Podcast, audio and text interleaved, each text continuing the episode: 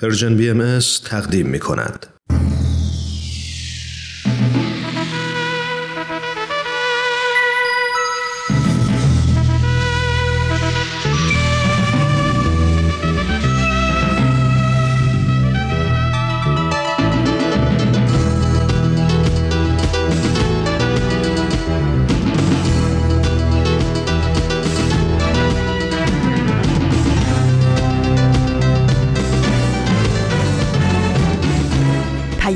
دوست.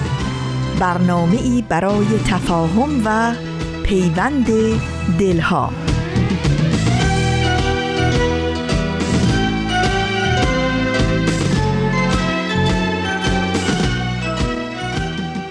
در یازدهمین روز از آذر ماه سال 1402 خورشیدی که برابر شده با دومین روز از دسامبر سال 2023 میلادی من بهمن یزدانی یک بار دیگه این افتخار رو پیدا کردم که سفره امروز Persian BMS رو با صمیمیتی برخاسته از دل پیش پای شما پهن و ازتون دعوت کنم در چهل و پنج دقیقه پیش رو با من و برنامه های امروز همراه باشید.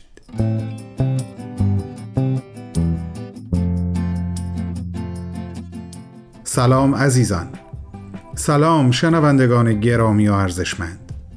امیدوارم حال دلهاتون خوب باشه و در پایان برنامه های امروز خاطره خوش از ما به همراه ببرید. امروز هم با دو برنامه سخنرانی و معماران صلح با شما همراه هستم و البته صحبت میان برنامه ها هم به قوت خودش باقیه. یادم هست هفته قبل در صحبتهای آخر قبل از خداحافظی به این نکته اشاره کردم که چقدر موج سهمناک یورش ها و دستگیری ها و زندان کردن ها و شکنجه ها و صدور احکام سنگین در ایران عزیزمون اوج گرفته و قرار شد این هفته راجع بهش بیشتر باهاتون صحبت کنم.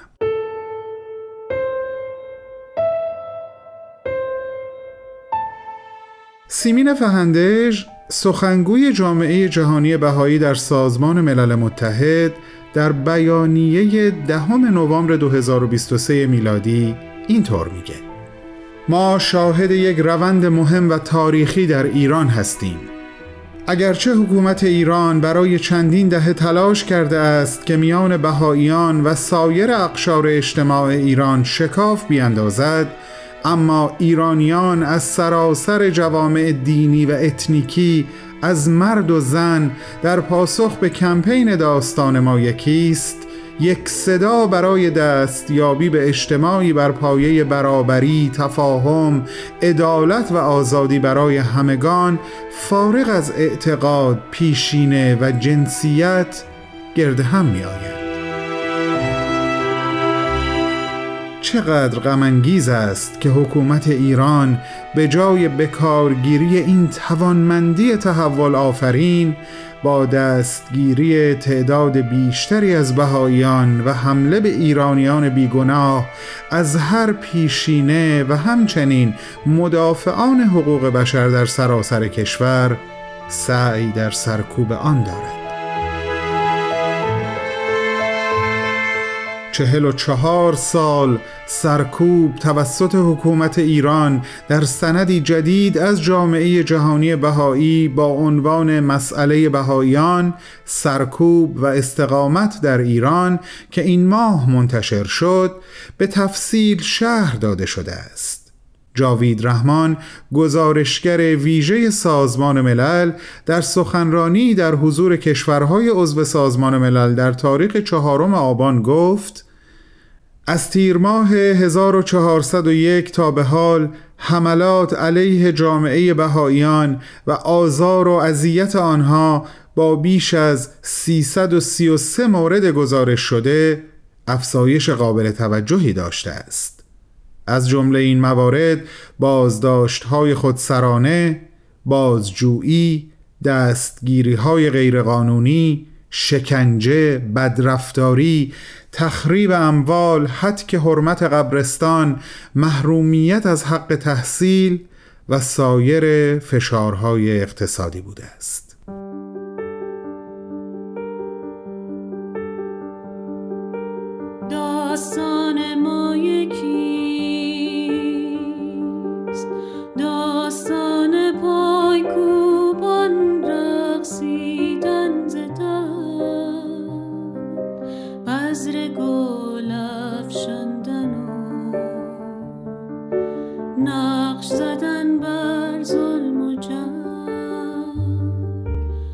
قبل در شعری نوشتم چقدر پروانه پرپر زد ز پیکرهای حلقاویز. چه گلهایی شکفت از این جراحتهای حاصل خیز. چه خورشیدی خروشید از شیار گود برگردن. ببین سیاره های بغز در این منظومه می گردن.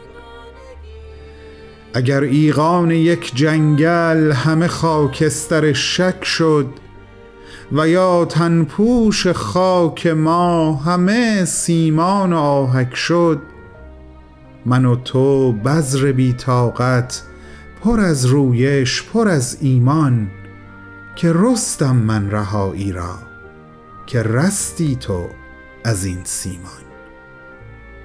وطن ایمان وطن معبد مقدس آستان ما. گره خورد اسم تو با من. یکی شد داستان ما.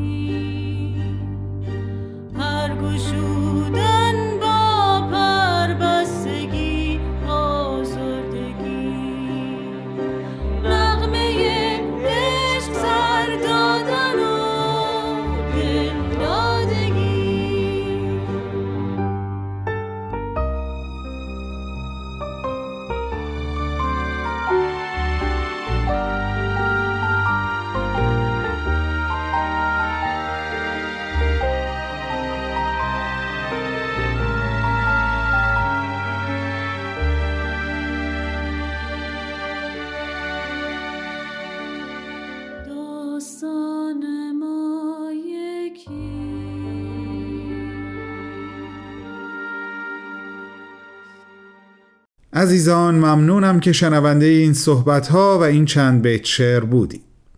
به زمان پخش اولین برنامه نزدیک شدیم. ازتون دعوت می‌کنم سخنرانی رو بشنوید. بعد با ادامه برنامه ها با هم خواهیم بود. بفرمایید خواهش می‌کنم.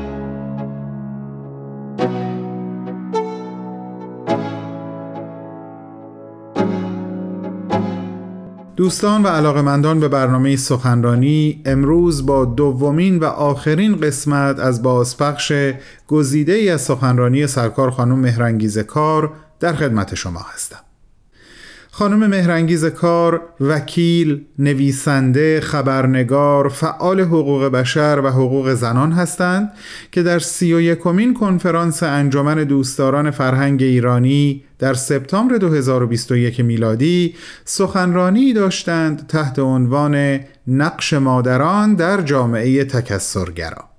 با هم به گزیده از این سخنرانی که برای امروز تدارک دیده شده گوش می‌کنیم.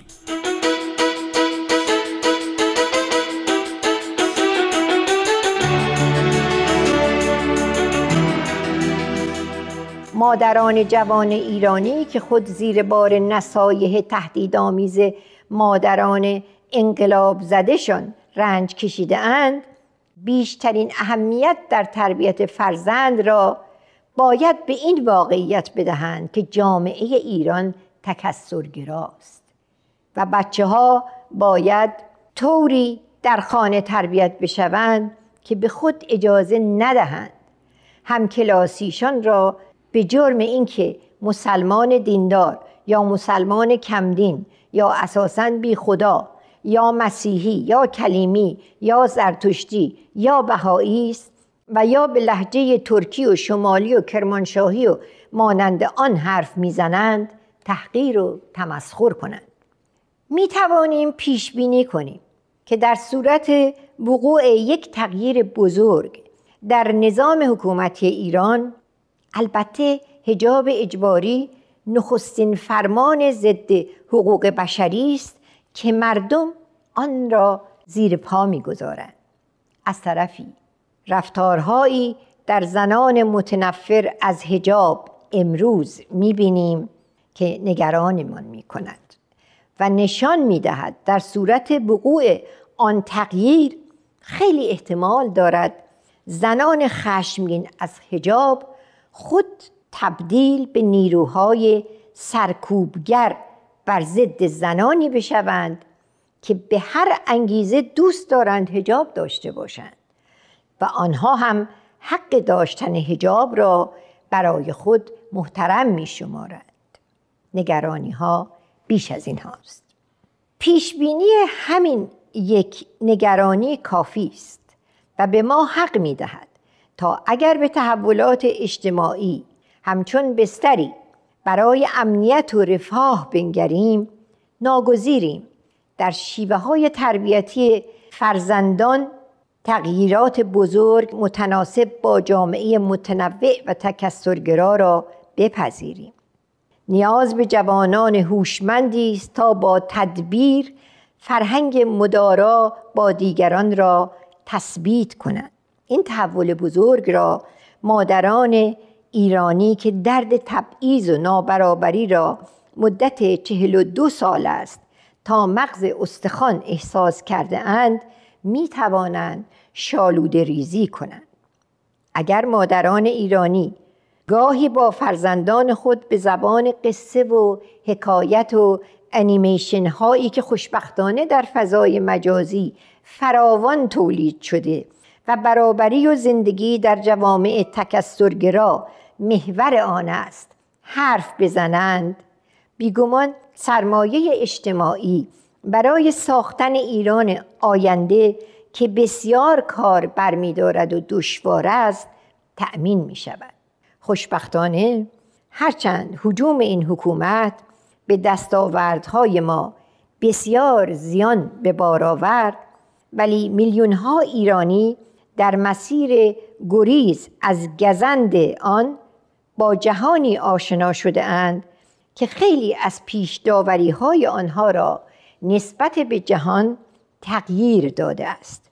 مثلا می‌بینند که تا چه اندازه بر آگاهی بچه نسبت به تمامیت جنسیش آموزش می‌دهند و مادران را آماده می کنند تا آموزش در مهد کودک و دبستان را به فرزند انتقال دهند یا تا چه اندازه با آموزش تلاش میورزند پدر و مادر را از خشونت ورزی نسبت به فرزند ممنوع کنند و به این منظور مادر می شود نماینده این نظام آموزشی و پرورشی در خانه و خانواده.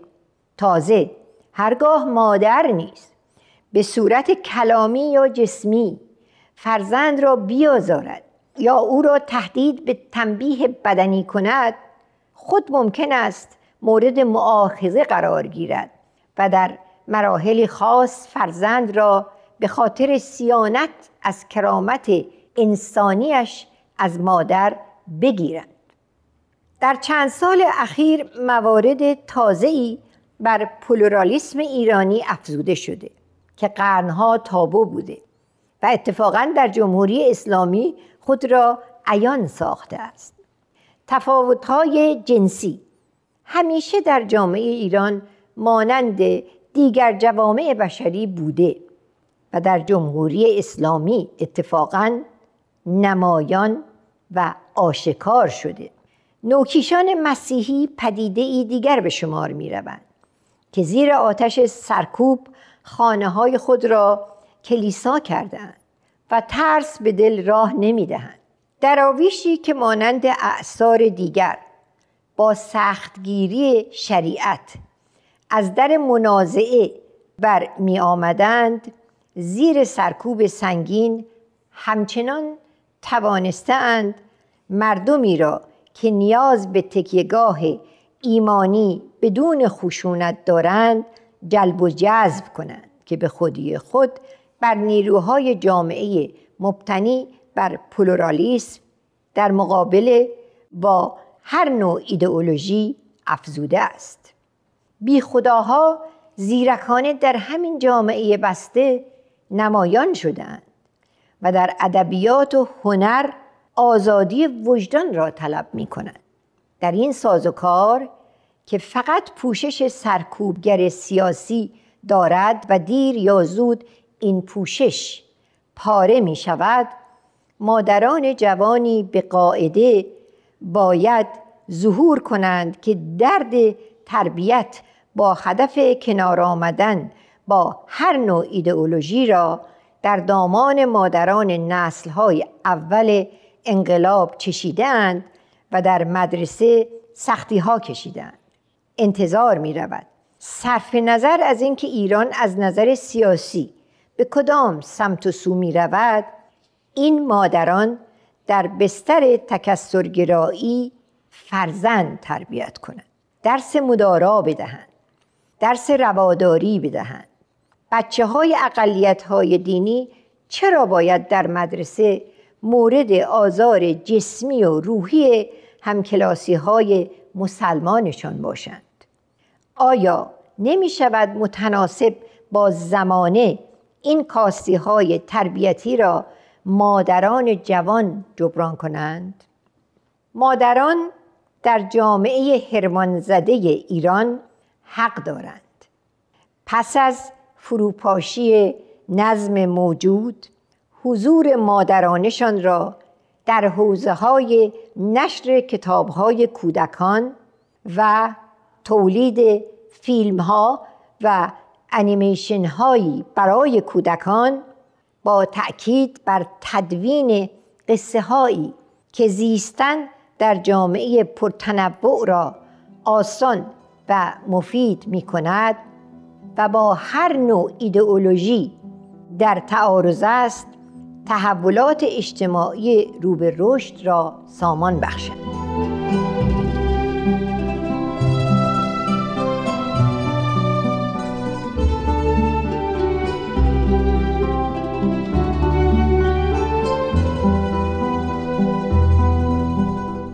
عزیزان شما به گزیده ای از سخنرانی سرکار خانم مهرنگیز کار گوش می‌کنید که در سپتامبر 2021 میلادی در سی و یکمین کنفرانس انجمن دوستداران فرهنگ ایرانی این سخنرانی را ایراد کردند.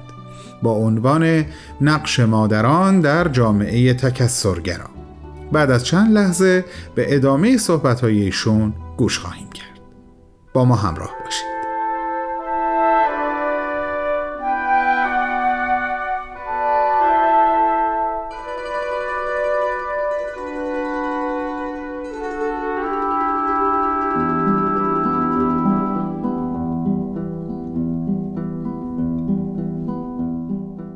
همیشه خوب است. این واقعیت را از نظر دور نداریم که هرچند بیش از 90 درصد جمعیت ایران شیعه اسنا اشری است ولی این جمعیت درون پرتنوعی دارد. منسجم نیست امت نیست. دینداری در هر خانه شیعه دوازده امامی رنگ و بوی دیگری دارد. که با دیگر همکیشان ممکن است به کلی متفاوت باشد. در خانه آشامیدن مشروب الکلی گناه کبیره است.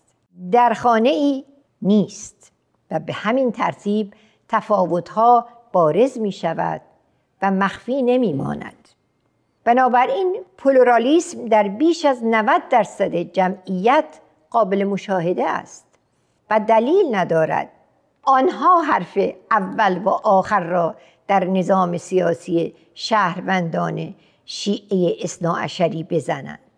اساسا نحله های گوناگون شیعه اصناعشری در این سالها ریشه حکومت انواع ایدئولوژی را زده اند. چرا؟ چون معتقد به ایدئولوژی ولایت فقیه نیستند. عموما مقلد مشتهد و مرجعی نیستند عموما سهم امام نمی‌دهند و بسیار تفاوتها که از حوصله این مقاله خارج است البته منظور این نیست که بخشی از جمعیت بسیار پایبند به اجرای مناسک دینی خود نمی باشند. در اینجا به اختصار به مادرانی اشاره می کنم که به لحاظ تناقضهای اجتماعی که در چهل و دو سال اخیر بیشتر شده هرمانهای دشواری را تحمل می کنند. مادرانی که فرزندی با تمایلات متفاوت جنسی دارند در این موقعیت به سر می‌برند در جامعه ای که باید جامعه باز باشد تا این مادران بتوانند به هم بپیوندند با هم تبادل نظر کنند و با استفاده از آزادی بیان چگونه برخورد کردن با فرزندان خود را سامان بدهند در شرایط کنونی دست تنها هستند. در مطبوعات کشور و در انتشارات آزادانه نمی توانند هرمان خود را انتشار دهند. غمگساری از این مادران یکی از شیوه های کاستن از تنشها و تناقضهای اجتماعی است. از این دردها زیاد داریم و در یک کلام از این پس که نظام ارزشی حاکم را می‌بینیم خود شیعیان دوازده امامی مانند من و دیگران سوراخ کرده و کشتی آن را به گل نشانده اند مادران ایرانی با تکلیف سخت اما رضایت بخشی روبرو می شوند که تأکید بر پذیرش چند صدایی در جامعه است. با تمرکز بر تربیت بچه ها بر پایه احترام متقابل به چند صدایی مادام که مادران ایرانی فرهنگ پذیرفتن چند صدایی را به بچه ها یاد ندهند تغییر حکومت فقط حاکمان را عوض می کند و تغییر به درستی اتفاق نمی افتد. مادران نیز برای توفیق در انسانسازی مدرن و چند صدایی تا آزادی بیان و آزادی دور همیها و محافل میسر نباشد توفیق در کارشان نخواهد بود. و در پایان پیشنهاد می کنم مادران دردمند بهایی که همیشه فرزندانشان را در جریان درس اخلاق به روز پرورش داده اند هنگامی که پنجره ای رو به دنیای مدرن در ایران باز می شود کوشش کنند به فرزندان خود بیاموزند که تاریخ بیداد بر آنها ناشی از بیسوادی و جهل پاره ای از مردم بوده و ملت ها به خصوص ملت های غربی از این دورانهای تاریک در تاریخ خود بسیار داشتند. رنگین پوست ها در امریکا و کانادا تا مرز نابودی پیش رفتند و هنوز از بازماندگان سرخها و سیاهها به درستی بابت بیداد نژادی عذرخواهی نشده است. شاید این شکل از تربیت بر تربیت کودکان و تشویق آنها به استقبال از شهادت سودمندتر باشد و حس خشم را در آنها تعدیل کند. هرچند تا کنون از این حیث تربیت کودکان بهایی به فروکاستن از خشم معطوف بوده و چندان که آنها را دیده ام پایبند به گذار مسالمت آمیز از جامعه کمظرفیت ایران برای تحمل آنهاست.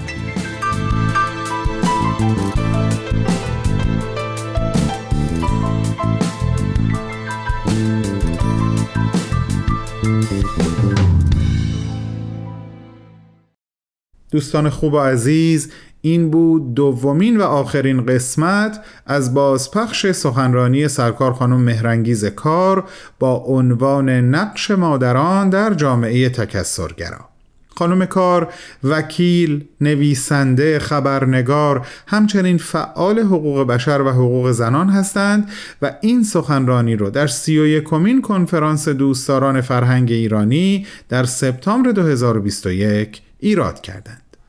شما اگر مایل به شنیدن سخنرانی ایشون به طور کامل هستین می‌تونین لینک اون رو در وبسایت ما www.persianbms.org پیدا کنید. از همگی شما دعوت می‌کنم شنبه هفته آینده شنونده یک سخنرانی دیگه از یک سخنران دیگه باشید. با سپاس از حضورتون و با بهترین آرزوها.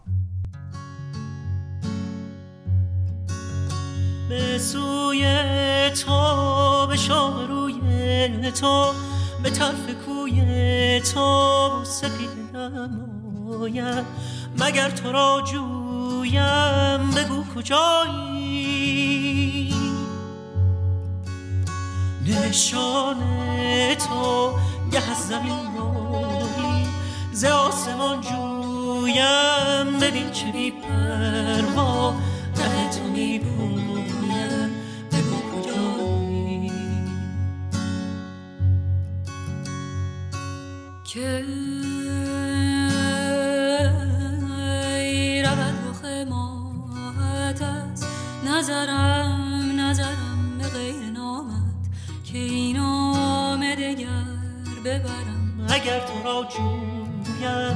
حدیث دل گویم بگو کجایی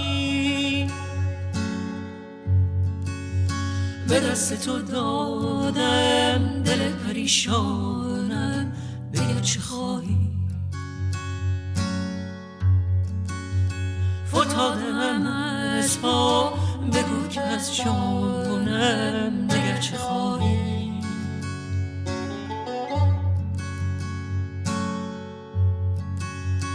یک دم از خیال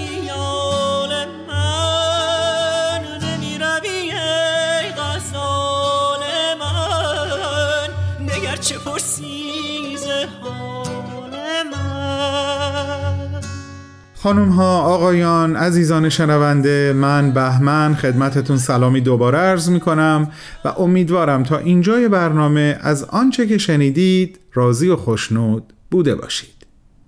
از یک شاعر گمنام یا به قول یکی از اساتید فن بیان شاعر گمنامدار به نام فیاز لاهیجی که گویا شاگرد و داماد ملا صدرا بوده غزلی رو میشنیدم که دو بیت از اون به نظرم با صحبتهایی که امروز با هم داشتیم خیلی همخونی داشت. اجازه می‌خوام اون دو بیت رو الان براتون بخونم. فیاض میگه مباش قره شب عیش را سباهی هست. فریب سایه مخور کافتاب در پیش است. به پشت گرمی مهلت سمند جور متاز که بی حساب ستم را حساب در پیش است. کتان صبر برکرده می روم اما هزار مرحله اما تاب در پیش است.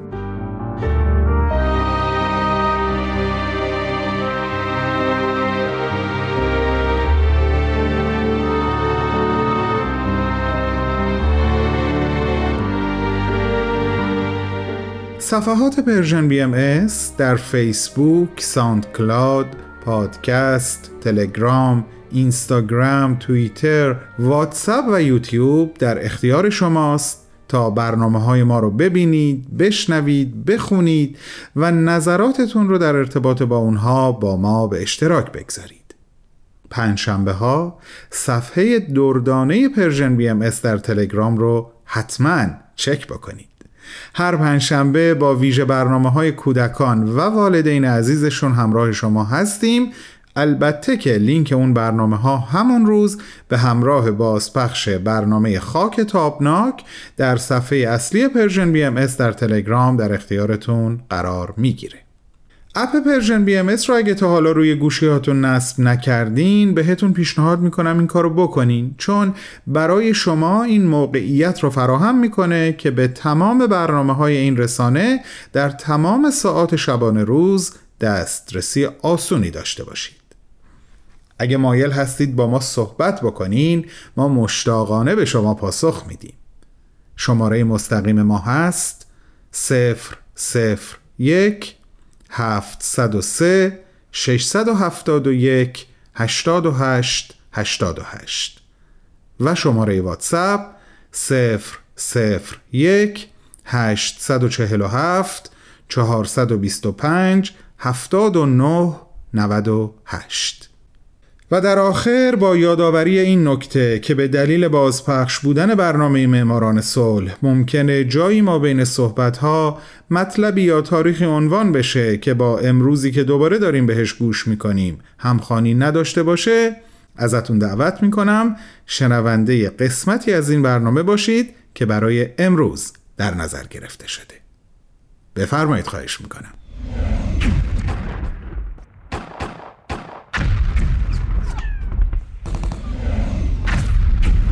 معماران صلح.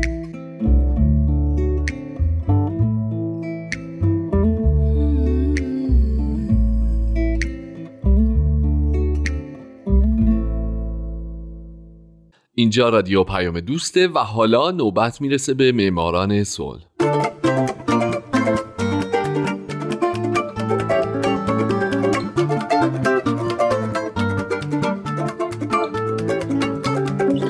فارسی زبانان دوست داشتنی درود به شما. به معماران صلح خوش اومدید.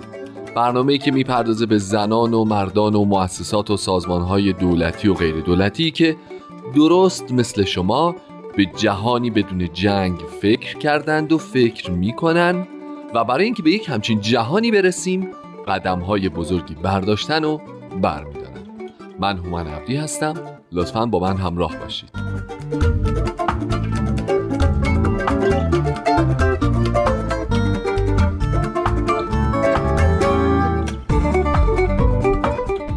هفته سال 2004 خانم وانگاری موتا ماتای قسمت چهارم و آخر.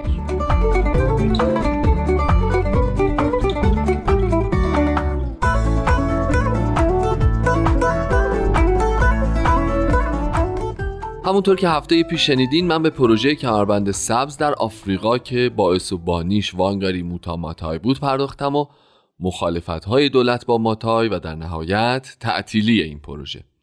طبیعیه که دولت اونقدر با ماتای مشکل داشت که هر وقت اون به خاطر فعالیتهاش برنده جایزه می‌شد دولت از ستایش فعالیت های ماتای سر باز می‌زد. از جمله جوایزی که ماتای قبل از برنده شدن جایزه نوبل صلح دریافت کرد مربوط میشه به سال 1991 که او جایزه Goldman Environmental رو در سان فرانسیسکو و جایزه دیگه رو هم در لندن دریافت کرد که اخبار این دو جایزه در کنیا سانسور شد.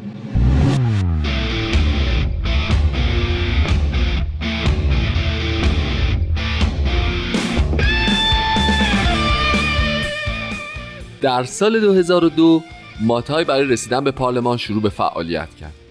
او نامزد ائتلاف ملی رنگین کمان شد سازمانی فراگیر که در نهایت موفق شد اپوزیسیون رو متحد بکنه.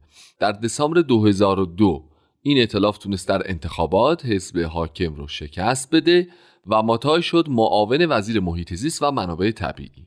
او همچنین حزب سبز کنیا رو تأسیس کرد که سیاست کلیش حفظ محیط زیست بود.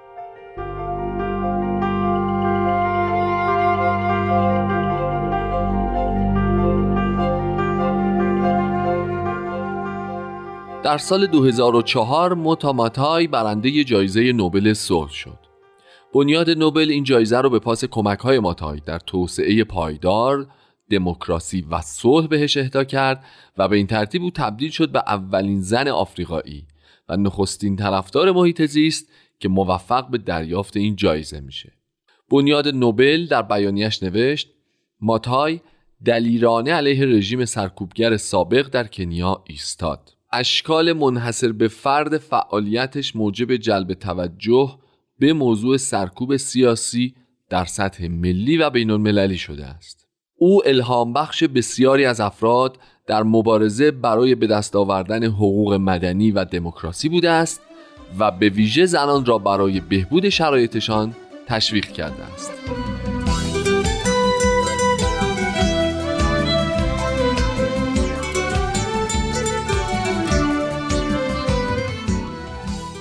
ماتای در بخشی از سخنرانیش در جریان دریافت جایزه نوبل صلح گفته به عنوان اولین زن آفریقایی برنده جایزه نوبل من این جایزه رو به نمایندگی از مردم کنیا و آفریقا و در حقیقت مردم جهان دریافت می کنم من به ویژه به زنان و دختران می اندیشم و امیدوارم که این جایزه سبب تشویق و تشجیع آنها در ابراز خواسته هایشان شود. و فضای بیشتری برای ایفای نقش در جامعه به آنها بدهد من همچنین می‌دانم که این افتخار حس عمیقی از غرور و افتخار را به مردان ما چه پیر و چه جوان خواهد داد من به عنوان یک مادر قدردان تأثیری هستم که این جایزه برای جوانان ما برمغان می آورد و آنها را ترغیب می کند که با استفاده از آن به دنبال رویاهای خود بروند.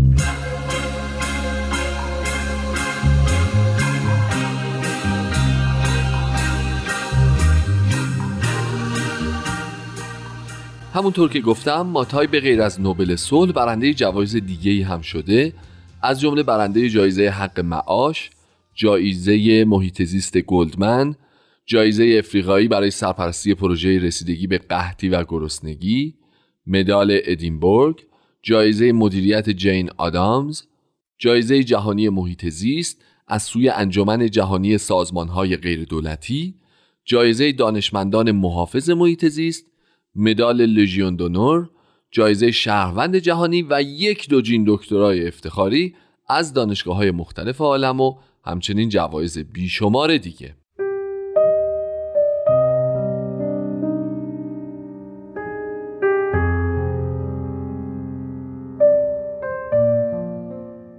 خانم وانگاری موتا ماتای برنده جایزه نوبل صلح سال 2004 در سال 2005 به ریاست شورای اقتصادی اجتماعی و فرهنگی اتحادیه آفریقا رسید و همچنین به عنوان سفیر حسن نیت با هدف حفاظت از اکوسیستم جنگل کنگو منصوب شد.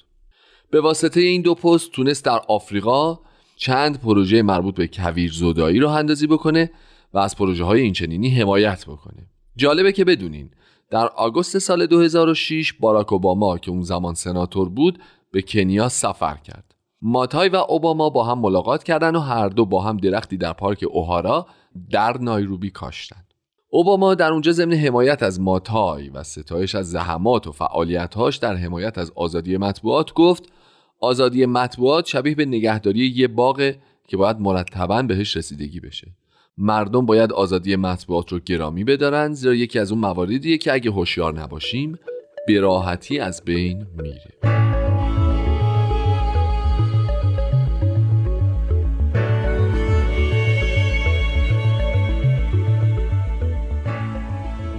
خانم ماتای در سال 2009 به عنوان یکی از قهرمانان صلح شناخته شد این یکی از آخرین افتخاراتی بود که ماتای بهش دست پیدا کرد چرا که بالاخره سرطان اون رو در 25 سپتامبر 2011 از پای درآورد. یک سال بعد از درگذشتش جایزه وانگاری ماتای از سوی سازمان محافظت از جنگل ها به یاد این بانوی بی همتا که مدافع مسائل مربوط به جنگل ها در سراسر جهان بود اختصاص داده شد.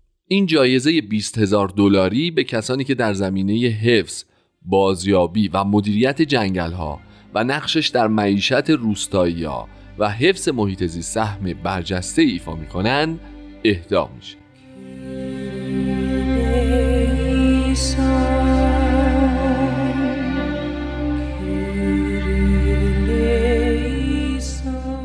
همچنین دو سال بعد از مرگ ماتای بنای یادبودی شامل دو افرای قرمز که نماد تعهد و دلبستگی ماتای به محیط زیست و همینطور نماد جنبش کمربند سبز که خودش تأسیسش کرده بود در صحن چمن دانشگاه پیتسبورگ قرار داده شد. این بنای یاد بود با نام باغها و درختهای وانگاری ماتای نامگذاری شد. باغ گلی به شکل دایره نیست که نماد بینش و تعهد جهانیش نسبت به زنان و کودکان جهان بود با یک درخت افرای تزئینی در وسط این دایره با مفهوم اینکه چگونه یک دانه کوچیک می‌تونه جهان رو تغییر بده کاشته شد همچنین به یاد ماتای در سال 2014 همکلاسی های کالج او مجسمه از این برنده جایزه نوبل در محل تحصیلش در محوطه دانشگاه قرار دادند.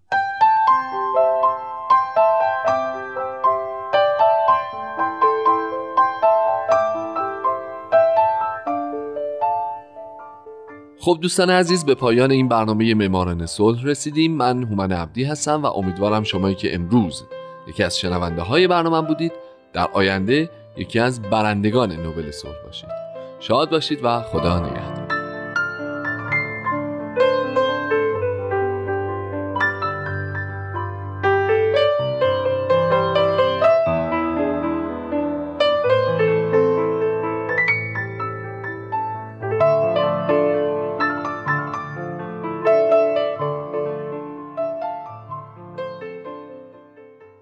حکومت ایران هر هفته که میگذرد و با هر موج جدید دستگیری شواهد جدیدی را از میزان ظلم خود و قصدش برای آزار و اذیت بهاییان تنها به دلیل اعتقاداتشان حتی در دوران سالمندی نشان می‌دهد.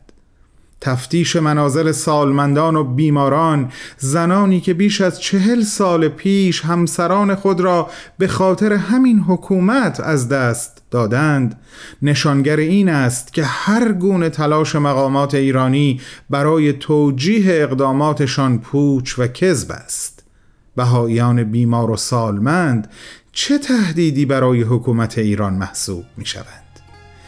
هیچ چیز جز تعصب مذهبی نمی‌تواند چنین اقدامات بیرحمانه ای را توجیه کند. میگردم میبویم مطرت را ایران.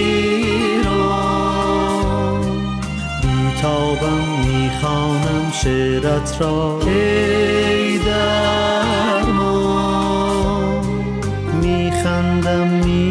میرقصم از شوقت ای جانا. می آیم میمانم با قلبم می‌خوانم میبالم می‌سازم خاکت را. دوستان عزیزم مطلبی که براتون خوندم بخش دیگه ای از صحبت‌های خانم سیمین فهندج نماینده جامعه جهانی بهایی در سازمان ملل متحد بود از بیانیه مطبوعاتی جامعه بهایی ده نوامبر 2023 میلادی. متاسفم از اینکه بخشی از صحبت‌های امروز قلب‌های پرمهر شما رو آزرد. اما ما نباید از تاریخی که داره رقم می‌خوره قافل بمونیم. و این آگاهی قطعا می‌تونه به ما در عبور از یک فرایند بسیار دشوار کمک کنه. منظورم از فرایند دشوار مقابله کردن فکر جنگ با فکر قویتر صلح و مقاومت کردن فکر نفرت با فکر قویتر عشق هست. اطمینان از اینکه هیچ ظلمی نخواهد تونست پیوند بین قلوب ایرانیان رو فارغ از هر نوع تفاوتی که با هم دارن از بین ببره ازتون تقاضا می‌کنم. یقین به آینده پرشکوه ایران رو در قلب خودتون و عزیزانتون حتی افرادی که برای چند لحظه فقط از کنارتون عبور می‌کنن زنده نگه بدارید و با مرهم گذاشتن بر زخمهای دیگران زخمهای خودتون را مداوا کنید. تا شنبه بعد خدا حافظ